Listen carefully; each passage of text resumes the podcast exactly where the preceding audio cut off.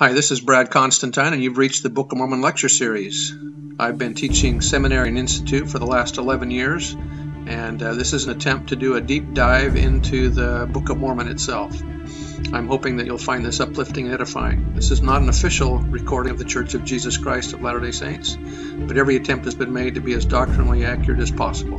So if you're ready for a deep dive into the Book of Mormon, here we go. Here we are again at the Book of Mormon podcast. This is going to be a discussion about Alma chapter 61. So Pahoran has received the epistle from Moroni. Moroni's kind of chewed him out, hasn't he?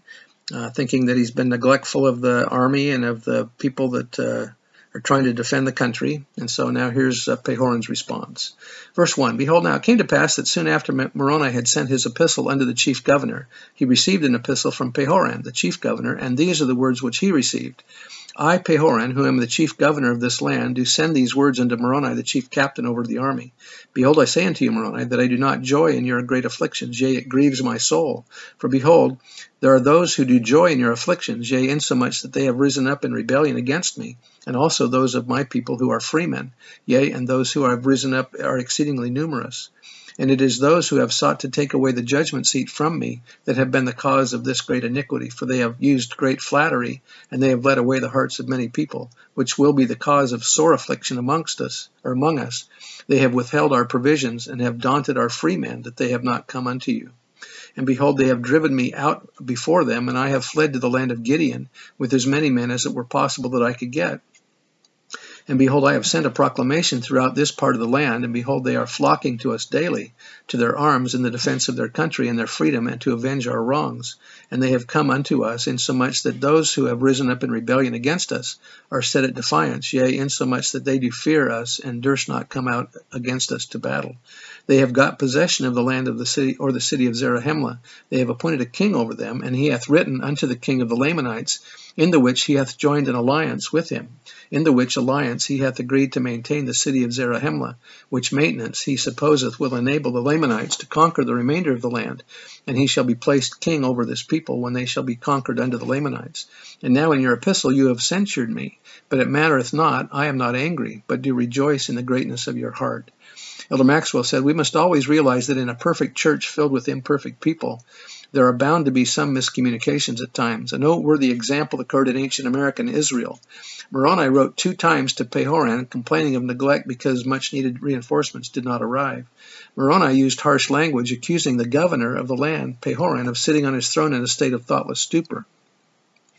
Pahoran soon made a very patriotic reply explaining why he could not do what Moroni wanted. Though, though censored, Pahoran was not angry. He even praised Moroni for the greatness of his heart. Given the intense mutual devotion of disciples, discussions as to how best to move the Lord's work along are bound to produce tactical differences on occasion, just as in this episode sometimes scolding occurs that is later shown to be unjustified. Parley P. Pratt recalled an episode when President Brigham Young chastised him and others for their management of the westward migration. In this instance also there were two letters of a scolding nature, even alleging insubordination. Of this, Elder Pratt wrote, I could not realize this at the time and protested that in my own heart, so far as I was concerned, I had no such motive, that I had been actuated by the purest motives. Later it became clear to Elder Pratt that some of those scolded had motives that were not as pure as his.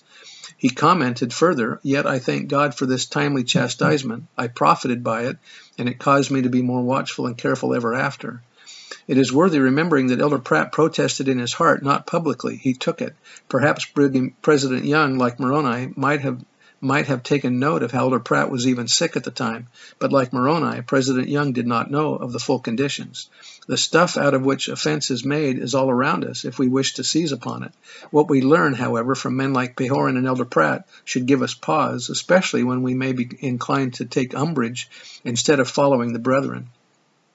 The church, uh, Hugh Nibley said, the church is a training school in which everyone is there for the training, so don't waste time criticizing the authorities. In that regard, the Book of Mormon gives us another neat example. Moroni had very good reason to complain about the top men of the nation, sitting upon their thrones in a state of thoughtless stupor while the work of death was going on all around them. Many today are complaining of a like situation, but the moral of the story, as it turns out, is that Moroni in his in his criticism was wrong, completely out of order. He simply did not understand the situation. He was quite right about the crime, but it was not for him to apportion the guilt. So let us, when distressed in, by the inadequacies of others, remember the number one instruction of the Book of Mormon.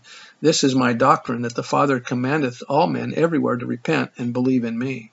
This life is a state of probation. Be wise in the days of your probation.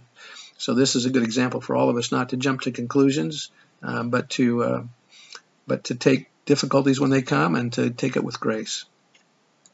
I, Pahoran, do not seek for power, save only to retain my judgment seat, that I may preserve the rights and the liberty of my people.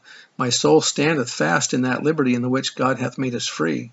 President Hinckley said, I have worked with seven presidents of this church. I have recognized that all have been human, but I have never been concerned over this.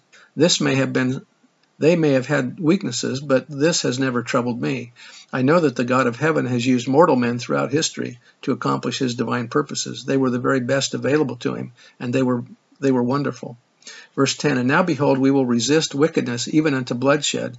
We would not shed the blood of the Lamanites if they would stay in their own land. We would not shed the blood of our brethren if they would not rise up in rebellion and take the sword against us.